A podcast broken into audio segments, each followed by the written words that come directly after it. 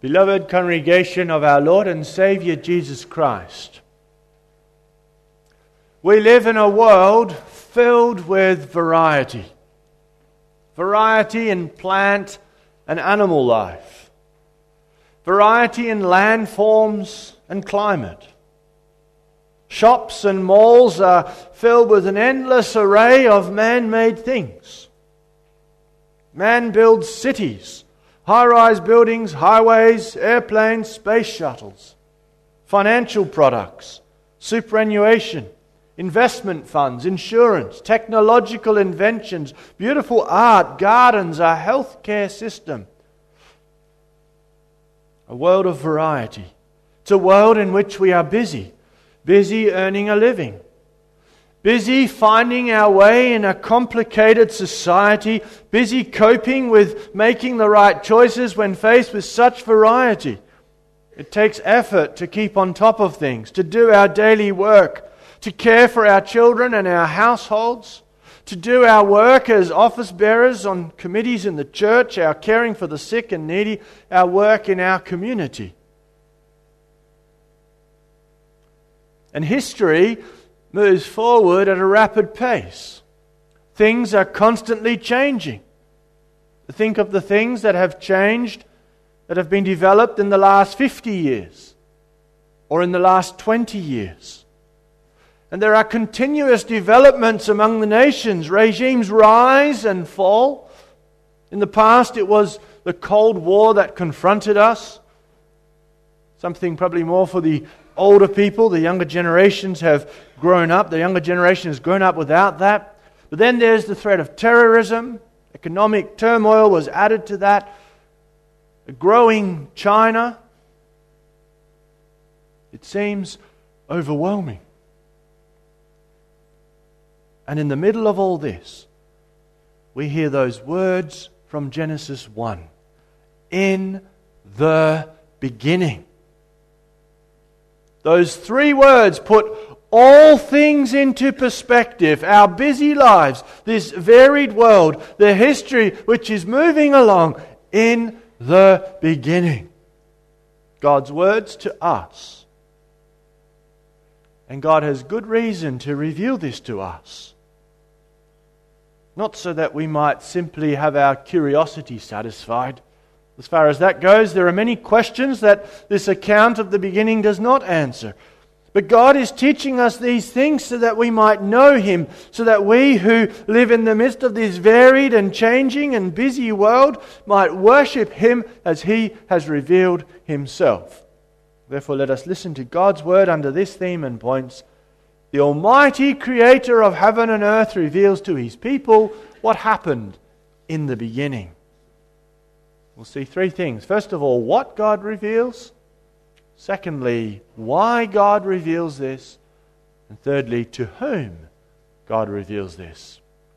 So the Almighty Creator of heaven and earth reveals to his people what happened in the beginning. First of all, what God reveals, and then why God reveals this, and finally, to whom God reveals this. So, first of all, what God reveals. In the beginning, God created. And here we are confronted with an amazing truth about our God, beloved. And that's this that in the beginning, He was already there. This world, this life, history, that all has a beginning, and God was already there. In fact, God was there before this. Before the foundations of the world, He has been since all eternity, as the Bible teaches us in other places. That's something we can speak about, we can put into words, but we cannot fully understand. Children, children sometimes try to imagine how God was always there, and they get stuck because we can only think in terms of time. But God exists without time. Time is His creation. He brought things into existence, and so there was a beginning, a beginning of this world, a beginning of time too. And before that, only God was there eternally. And that in itself is very comforting. Our lives today might be complicated and busy, and sometimes we can feel as if it's hard to get a handle on everything. Life tends to, to sweep us along. There is change all over the world political change, economic change, moral change too, particularly in our Western world. Old values are replaced by new immoral ones. History seems to be spiraling downwards. And those simple words put everything into perspective. In the beginning, God created heaven and earth. Our lives, this world and everything in it, like a product in the hands of God. As you might put some tiny insects on your hand, and those tiny insects scurry this way and that in the, in the palm of your hand, so this world and everything in it, all the events and the circumstances with which history is filled, it's all taking place in God's hands. The very time that the wicked use to devise ever more wickedness anti Christian, anti family laws and philosophies, thinking even that time is something that has been created by God. So, beloved, do you see something of the smallness of man when compared with the eternity of God? Isaiah speaks about this in chapter 40. Who has measured the waters in the hollow of his hand, measured heaven like a span, and calculated the dust of the earth in a measure, weighed the mountains. And you know how big mountains are. Weighed the mountains in scales and the hills in a balance. Behold, the nations are as a drop in a bucket and are counted as the small dust the scales. The Bible teaches us that from eternity, God has had a plan. And that plan included the creation of this world. And so God spoke, and heaven and earth came into existence. By the word of the Lord, the heavens were made, we are taught in Psalm 33. And more, God created them out of nothing. God did not take some pre existent material and make that into heaven and earth. Rather, God created all things by His mighty word. And that's unfathomable. Before creation, there was no matter, no sand or rocks, no stuff. Only God was there. And then in almighty power, God called matter into existence. He called into existence the things that did not exist. See the awesome might of God. The first verse of the Bible makes clear that God is almighty. We must consider more closely what was created.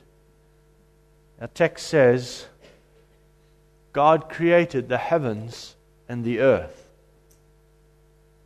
Some have said that this verse is a title for the rest of the chapter, a summary statement. In the beginning, God created the heavens and the earth, and in the rest of the chapter, we learn how that happened. But that's not correct. For verse 2 immediately begins telling us about the state of the earth that had just been created. Genesis 1, verse 1 is the act of initial creation as it took place at the beginning of the first day. In the beginning, God created the earth.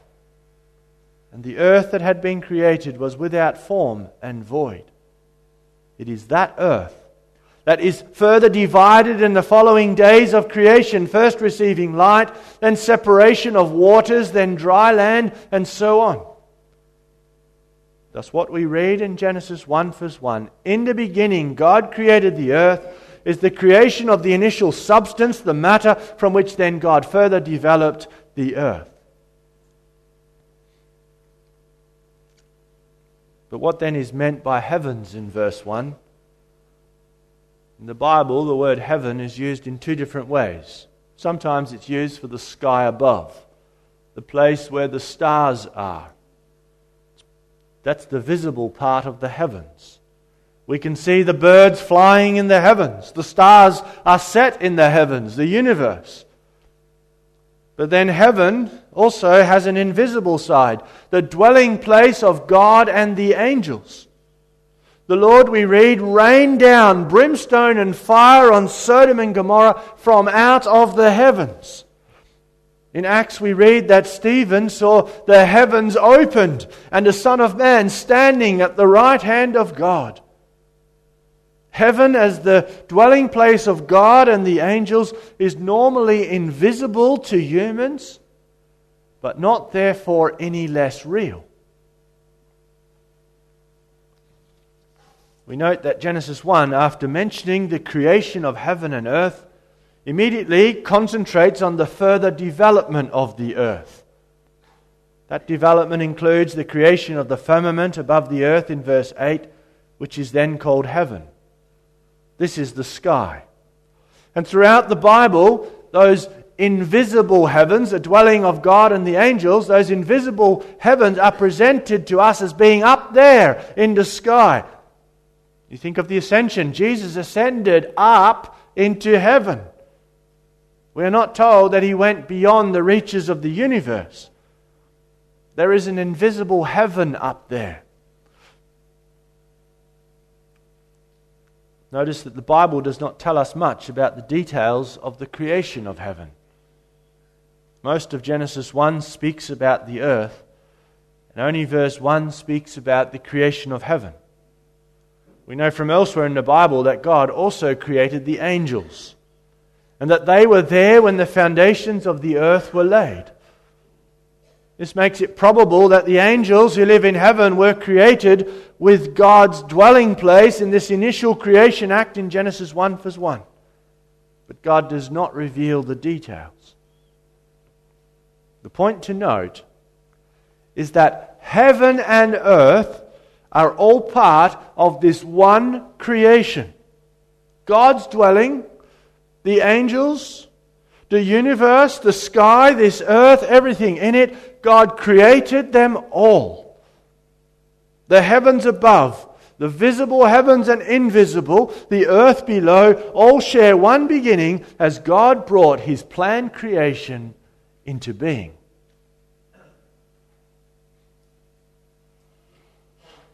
Verse 2 then turns our attention to the earth that had been created says that the earth was without form and void. Some have said that this points to a chaos that characterized the beginning. But that's not what these words mean. Rather, that the earth was without form and void teaches us that after the initial creation, this earth was not yet a suitable place to live. The earth was unproductive and empty. Many things still needed to be done. Darkness covered the face of the deep. Light needed to be created to break up this darkness, to bring about day and night. There was no dry land yet. There was no atmosphere around the earth either. All these things needed to come into existence before the earth could be lived on. It was without form and void, it was uninhabitable. So, verse 2 shows us that development was needed. That's what God would do in the following days. And in that, all God would reveal his wisdom. God began by creating an initial substance and then would work to divide and organize and adorn. Everything would be given its place and task and function within the whole of God's creation. And the end result a beautiful world ready for man to live in and rule over. As we are taught in Isaiah 45, God did not create the world in vain. that means did not create the world to be without form, but God formed it to be inhabited. That's the goal towards which God was working already on the first day of creation. And then we are also told that the Spirit of God was hovering over the face of the waters. That shows us that it was the triune God who was involved in this work of creation. The Spirit was there too, watching over the newly formed matter. This shows us God's care and protection for His creation. The Spirit was like an eagle who hovers over its young as they are learning to fly. As soon as God had created, He was looking after and caring for what He had created. Such, beloved, is the revelation that comes to us in these first verses of the Bible. God Almighty has revealed to us what took place in the beginning. And He does that for good reason. And that brings us to our second point why God reveals this.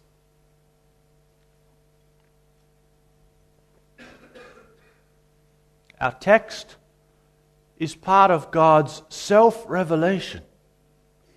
This, God says, is, is who I am. That's the short answer to why God reveals this to us. He wants us to know who He is and what He has done.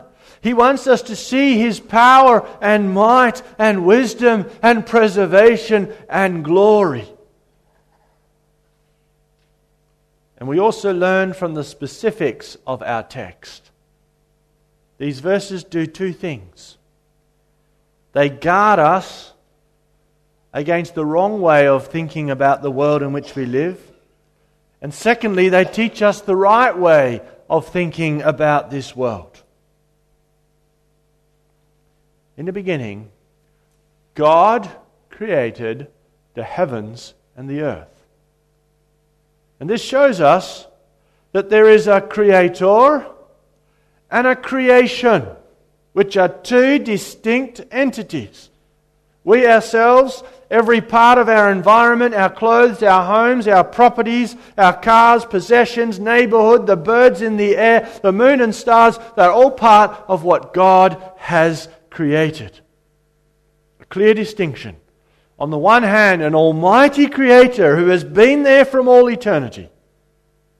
And on the other hand, a creation which in every respect is the work of the Creator's hands. That congregation immediately shows us what is wrong with materialism.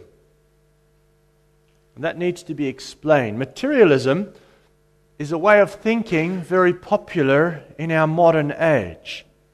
Materialism comes down to that people deny the existence of God. The only things that exist are the things that can be observed, that can be seen or touched or felt. Materialist denies the spirit world, denies the existence of God. Now, when we hear the word materialism, we normally think of the sin of making possessions your God. A materialist is someone who trusts in, who pursues his possessions. And that's indeed part of it. But at root, it's bigger. Materialism denies that there, the, denies that the God of the Bible exists. Materialism, this philosophical way of looking at the world, means that the universe is seen as a closed system. There's no God, no spirit world. It makes sense that if this is your view of the world, then that you will probably focus on making yourself as rich as possible, of getting as much enjoyment as you can out of material things. After all, if this world is all that there is, you might as well enjoy it while you are here.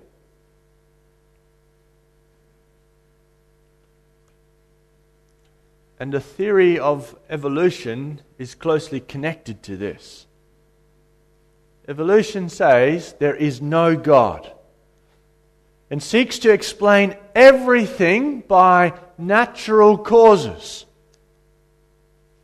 Survival of the fittest is how life develops to increasingly higher forms. People who think this way see science as the only way to come to know the truth. Science does not investigate God and other invisible things, but science can only investigate those things which can be seen or measured or experienced. And so only the results of science will be trusted. And that's the thinking and philosophy that you will often meet with at university. Our text, therefore, is very important to equip us so that we can develop our talents at university without being misled by the lies of evolutionary thinking. For our text teaches us how to think about the creation even as we do scientific experiments with God's creation. Let us remember that even those unbelieving scientists, when they're doing their experiments, they're experimenting with the creation of our God. That's reality. These first verses of the Bible, they guard us against another danger too. That's a way of thinking called pantheism. That's the other extreme from materialism. In the way of thinking of pantheism, the existence of God is not denied. On the contrary, a pantheist says that everything is God. Then there is no more distinction between creator and creation, but all of creation is seen as God coming into existence. In history, this way of thinking has been common, pantheism, and often as a reaction to extreme materialism. For materialism cannot explain where the matter, the stuff, came from in the first place. And so the evolutionist has to believe in a big bang to explain the beginning of everything, but cannot explain what came before the big bang. And pantheism comes with some kind of solution to this problem. It says that the material world, matter, stuff. It's part of God who is eternal. Now, it might not be common nowadays to, to blur the distinction between creation and creator and say that everything is God. However, we can note other trends within our world that go in that direction. The materialist view of the world has caused a lot of unhappiness. Great things, it's true, have been developed by science. But often people in our technologically advanced society are left feeling empty. And no wonder. For the modern perspective of the world is that there is no God. Materialism has no room for the spiritual. And here it is where there is a reaction nowadays. There is a renewed interest in spirituality. People find it more important to get in touch with the spiritual, with whatever or whoever is out there. They find that the materialistic worldview has deprived them of a spiritual sense, and they go looking for spirituality and often into Eastern religions. And often this also involves going back to nature. Go on a retreat to meditation. To meditate, to get in touch with the spiritual. You are more likely, people say, to meet the spiritual out in nature. People become disillusioned with what modern technological man has made and find that God, with a small g, and spirituality are a lot closer in nature than in the midst of concrete and computers and high rise buildings and highways in sprawling cities. And here, too, congregation, with this kind of thinking, these verses keep us on guard. For Genesis 1, verse 1 makes clear God and creation are distinct from each other. And so plants and trees and bubbling brooks are no more spiritual, no more closer to God than cities and high rise buildings and concrete and computers. All are part of this creation formed and fashioned by God. And see, beloved, how these verses give us perspective.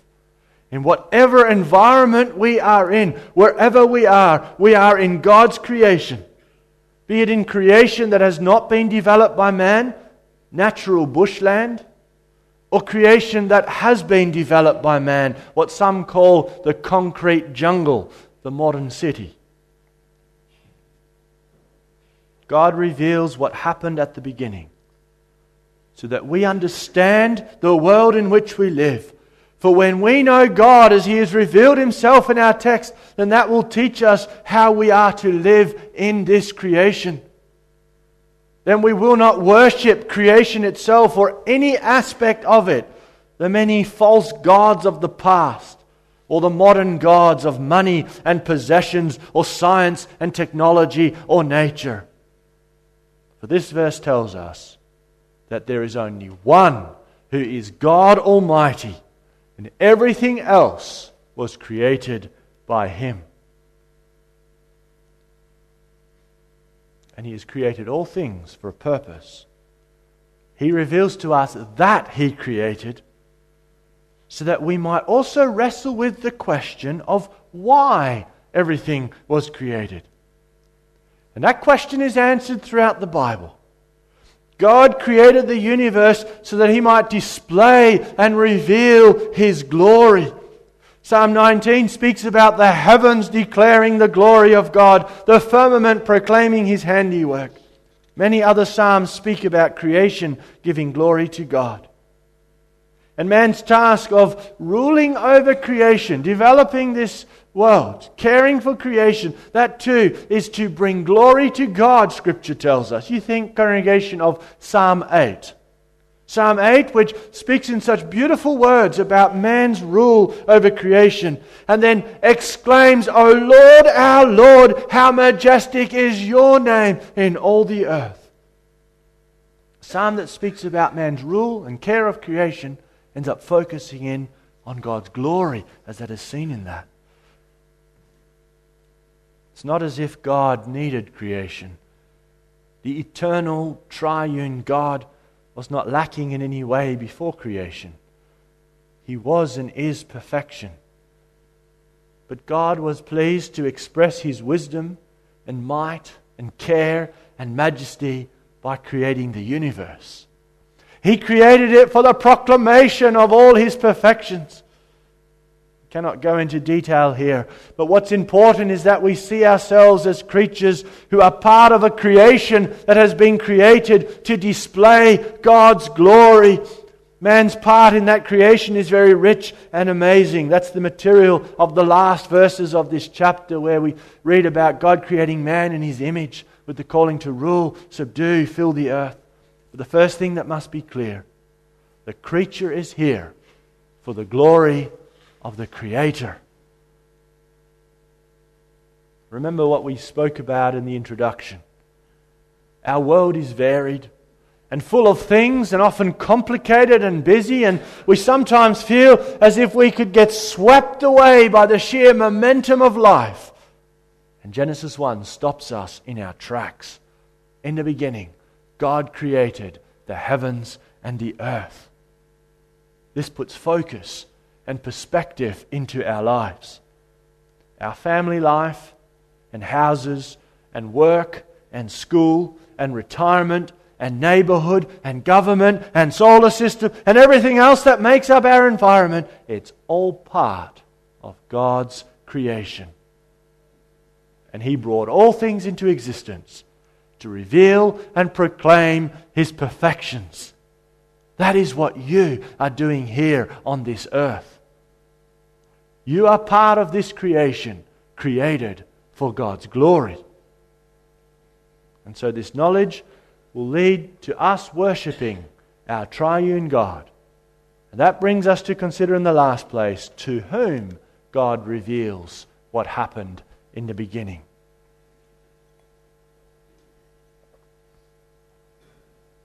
To whom does God reveal this?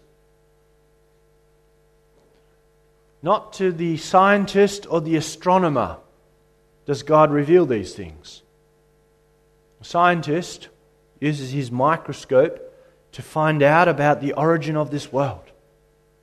The astronomer his telescope to find the origin of the universe. But they look for that which cannot be found.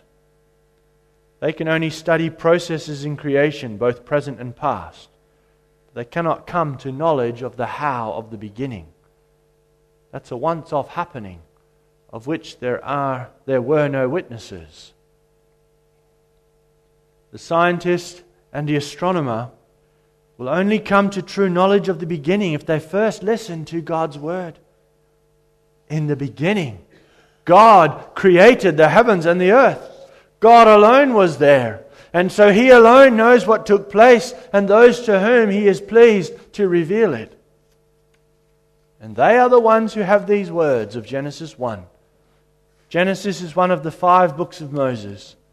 This revelation about the beginning was given by God to Israel through Moses. When Israel received this revelation, there had already been big changes in world history since those words of our text. Israel lived on the other side of the terrible fall into sin.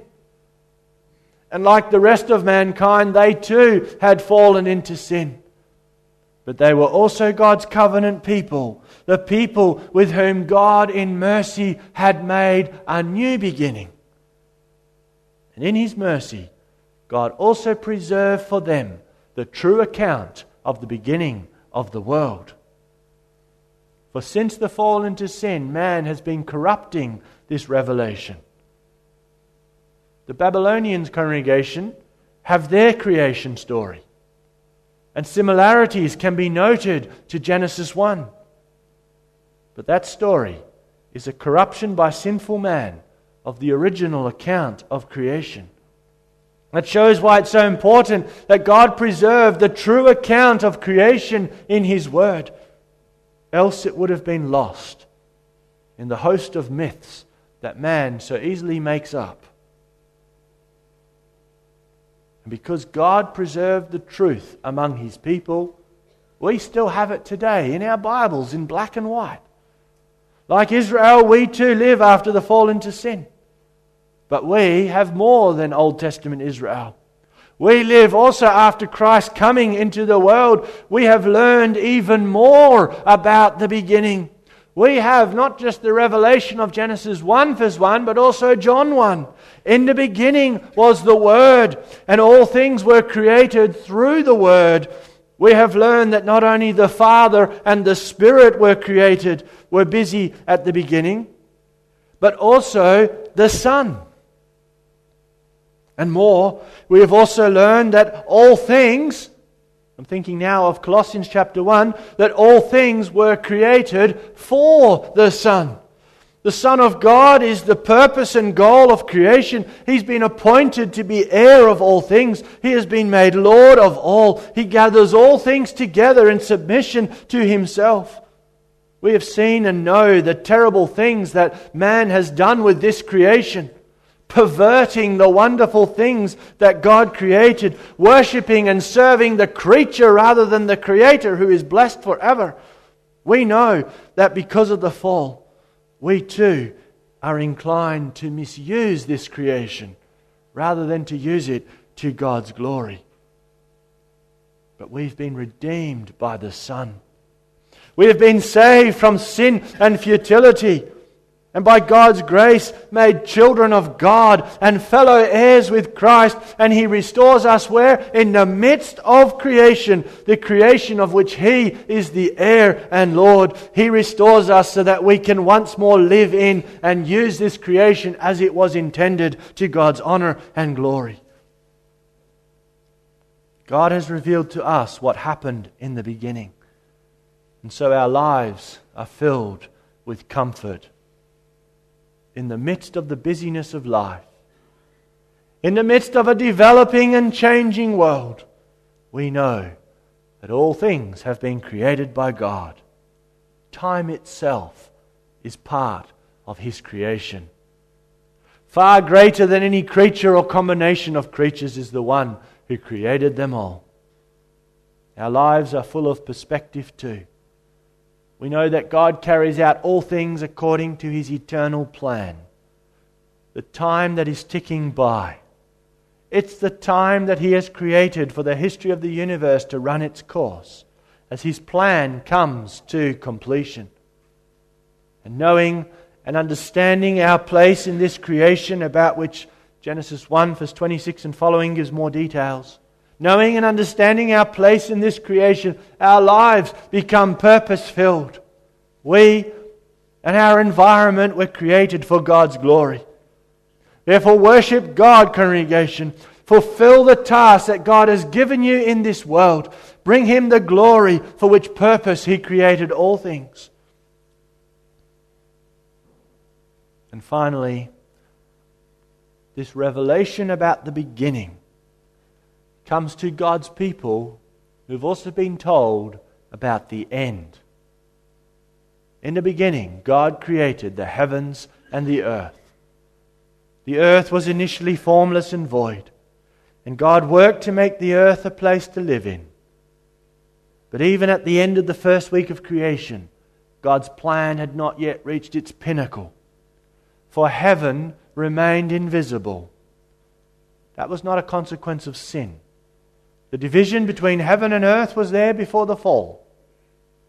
But that separation between heaven and earth was part of the initial stage of something that will eventually come to completion.